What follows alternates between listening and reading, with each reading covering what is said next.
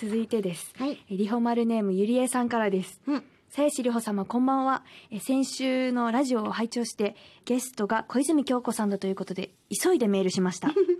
小泉さんはデビュー時に髪の毛をバッサリ切られたという話を小泉さんファンの先輩から聞いたのですが、ショートヘアにした時の心境などを教えていただけたら嬉しいです。なるほど。私は子供の頃の写真を見ると、はい割と男の子みたいにショートカットがすごく多いんですね。で私3人姉妹の末っ子で、はい。男の子欲しかったんでしょうね、母とか。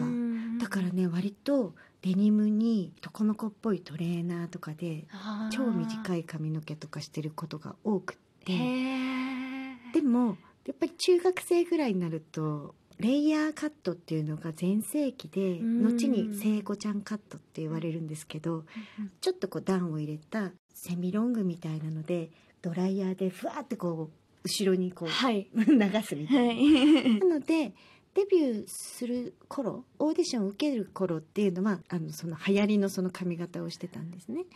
で、1年ぐらい仕事してきて、やっぱり私ショートの方が好きだと思って、それで、自分もなんかアイドルってもうみんなその髪型じゃないといけないのかもぐらいの、ねぐらいの流行り具合だった。はいはいはいで、1年経って会社に、髪の毛切りたいんですけどって言ったら、あ、別にいいよって、あ、別にいいんだみたいになって、そしたらまだまあ10代だったので、はい。会社の代表が、あ、美容院行くならって言って、ちゃんとカット代を、お小遣いみたいにくれて、行ってきなって言われて、はい。やったーって言って行って、はい。それですごいショートに、うんして行ってきました、これお釣りですみたいにやったら、はびっくりして、うん人って本当に腰を抜かすんだなって思ったんですけど、はい。一回立ち上がったのにソファに倒れたんですよね。いや、切るっては言ったけど、はいそんなに切るとは思わなかったっていうぐらいショートにしちゃって。でももうやってしまったから、はい戻れないから、はい。それから、その時の曲んのために作った衣装が全部すごい可愛いフリッフリのお花いっぱいついてるみたいのだったんですけど、はい全然似合わず。スポーティーな感じで。その曲はやり過ごしたんですけど、はでもそれによって次の曲から、今までのイメージと違うデザインとかが着れるようになって、なんかちょっと自分のキャラクターっていうのがはい。作りやすくなったっていうか、あそんな感じでした。ーでも、なんか求められているんじゃないかってすごい思うことってあるじゃないですか。そうそう。でもその時ってそのもちろん自分がやりたいっていう気持ちはあると思うんですけど、うんうんなんか怖さみたいなのとかってあったりしませんか？そこまで、はい。まだ若かったから、はい。判断しきれないっていうか、自信もないもんね。だからなんとなく、こういうことなのかなって子供心にこう考えてはい。やってたけど、うんうん。あ、意外と OK なんだみたいな。もっと主張すればよかったのかなとか思いながら大人になった感じ。でそのショートカットにした時は、自分のやっていいんだっていうことの試行錯誤の途中だったみたいなそうですね。まず、本音言うとね、うんうん。1年やって、はい。なんか意外と大変な世界だし、うんきっと私なんかそこから上に行かないだろうから地元に帰るんだろうなと思ってでも地元に帰った時に友達に「まあよくやったよ」って肩を叩かれたいなと思って、はい。自分の爪痕をちょっとでも残そうと思ってはなんか切ってやったぜみたいな感じもあったんです。あなるほど。でもそうしたら、はい。なんかキャラクターがはっきりしてきて、うん。周りもそれに合わせてくれて、うん曲の曲作りだとか、で、あれ開いていっちゃった。開運だったんだ、あれ。とかっていう感じでした。私、うん。今ロングヘアなんですけど、うん。もうデビュー当時からずっとこのままなんですよ。うんうん。でもちょっと多少切りたいなとか色を入れたいなとかあるんですけど、うんうんうん。ずっと黒髪のロングヘアで、えー。っていうのももちろん自分は気に入っててやってる部分もあるんですけど、うんうんちょっとやっぱ失望されちゃうかなみたいな。なんだか、こういうのあ鞘師じゃないみたいな、うんうんうん。思われちゃうかなっていう気持ちも多少はあって。あるよね。はい、あでもひちょっと必死の抵抗でレイヤー入ってたりとかもうん、かわい似合ってる、す ごい。あれだからでもね、はい。きっと似合ってたり、なんか理由があればきっとみんなもへーってなるんだろうけど、ん私このコロナ禍でも、なんか結局そんなに外出れなくなっちゃって、うん仕事もそんなに表に出る仕事とかもできなかったじゃない？ね。それでふとなんかのんびりしてる中であれ？私ってもっと自由な人じゃなかったっけ？ってまた急に思い出してあのもうやめちゃったけど、はい。このインナーカラーでピンクとか入れてた。あああのはい拝見しました。はい。そう。だからねちょっと試して。そうですね。不評だったらまた戻すみまあたいな、戻せばいいんじゃない？確かに。あじゃあ私もちょっとやってみようか。そうだね。あのねラジオとかが今あるから、はい。反応がこうメールとかでねそうですね。どう思います？皆さん。林さんが髪型を変えたりちょっと色をしたらどうですか？メールください。そんなに そんなに嫌だったりするのかなありがとうございます。嬉しいちょっと反応気になりますね。えー続いて、えー、ツイッターからメッセージいただきました、キムショウさんからです。はい。自分は生まれも育ちも広島です。うん。あ私も広島出身なんです。本当。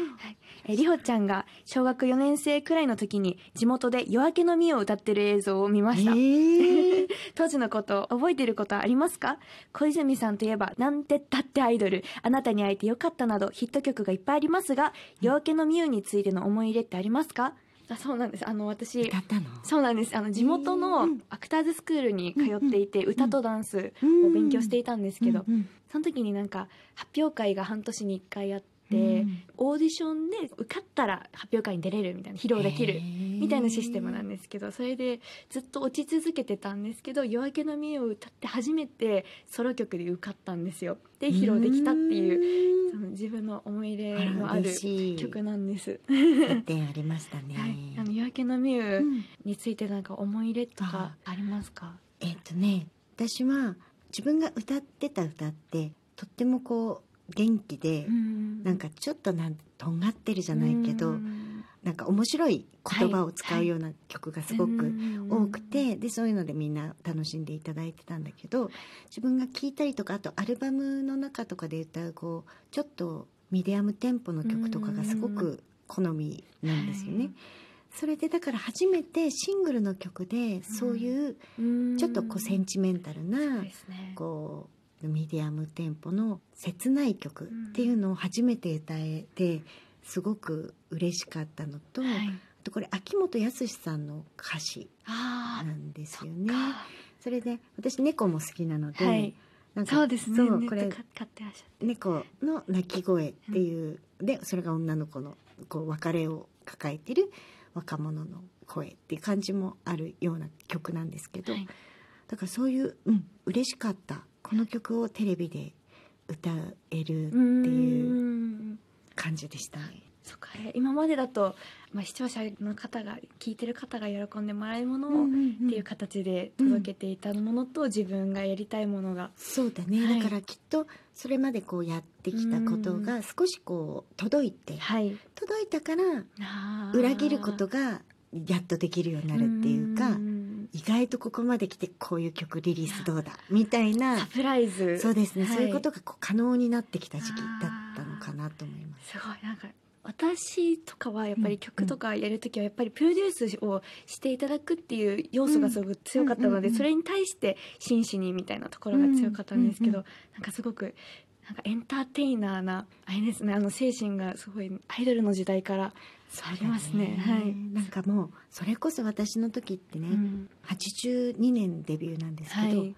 花の82年組と言われてうん豊作だったんですね、はい。上には上にで松田聖子さんだとかもうたくさんのもう一流アイドルが揃ってて、で横にも揃ってて、うんだからなんだろうアイデア勝負のところがあった気がするんです。もうみんな自分はちょっと含めないで言うと、可愛くて当たり前、歌えて当たり前、うんっていう感じなんだけど、うん。私はもうそんなでもないし歌も上手じゃなかったし踊りとか全然ダメだしだからなんかみんながそれぞれがそれぞれにどんな色をつけるかっていうのが周りも含めてうん。競ったのがそのクリエイティブの入り口だったのかもしれあないよね。ーそういうのがもうエネルギーの源になってるうという、ん、そうかもしれない。アイデアの源になったかもしれないね。勉強になることばっかりです。本当一人になったので私もさやしりほとまるまると番組へのお便りの宛先はりほアットマーク mbs1179.com まで番組ツイッターへの DM でも受け付けています。感想などはハッシュタグりほまるでつぶやいてください。この番組のアーカイブは音声配信サービスラジオトークまたポッドキャストで聞くことができます。さやしりほと小泉京子と今夜は小泉京子さんをお迎えしてお送りしてきましたがあっという間に時間が来てしまいました。あっという間でした。まだまだ名残惜しいなっていうところではあるんですけど、はい。リスナーの皆さんなんと 小泉さん来週もご出演いただきます。すいません。ありがとうございます。本来当に。よろしくお願いします。します。えー今日、まあ、初対面はい。でこうやってお話しさせていただいたんですけど、すごい楽しかっあたし、本当ですか、あのー、さやしさんのお話も聞けえて、ー本当ちょっとうんうんメイぐらいの気持ちにしてメイの話を聞いていてるような楽しさがありました。あもしかしてあの芸能界っていう中ではなんかそうそういう中の親戚みたいな親戚みたいくな気分くりみたいにし。ていただいて、はいありがとうございます私もあのもうお話聞いてたらそれがもう本当に楽しくて、うん聞きたいこともたくさん出てきよて。来週も皆さん楽しみにしていただけるんじゃないかなと思ってます、はいまあ、ここであのもうもしあの小泉さんからお知らせありましたらよろしくお願いします。お知らせはないので、あのさやしさんの髪型について皆さんメールください。あの待ってます。時々待ってます。しながら待ってます。来週12月26日土曜日も、はい。さんまさんのヤングタウンの後夜11時半からの「さやしりほとまるまると来週もお楽しみに。ということでお相手はさやしりほと。小泉京子でした。皆さん良いクリスマスウィークを。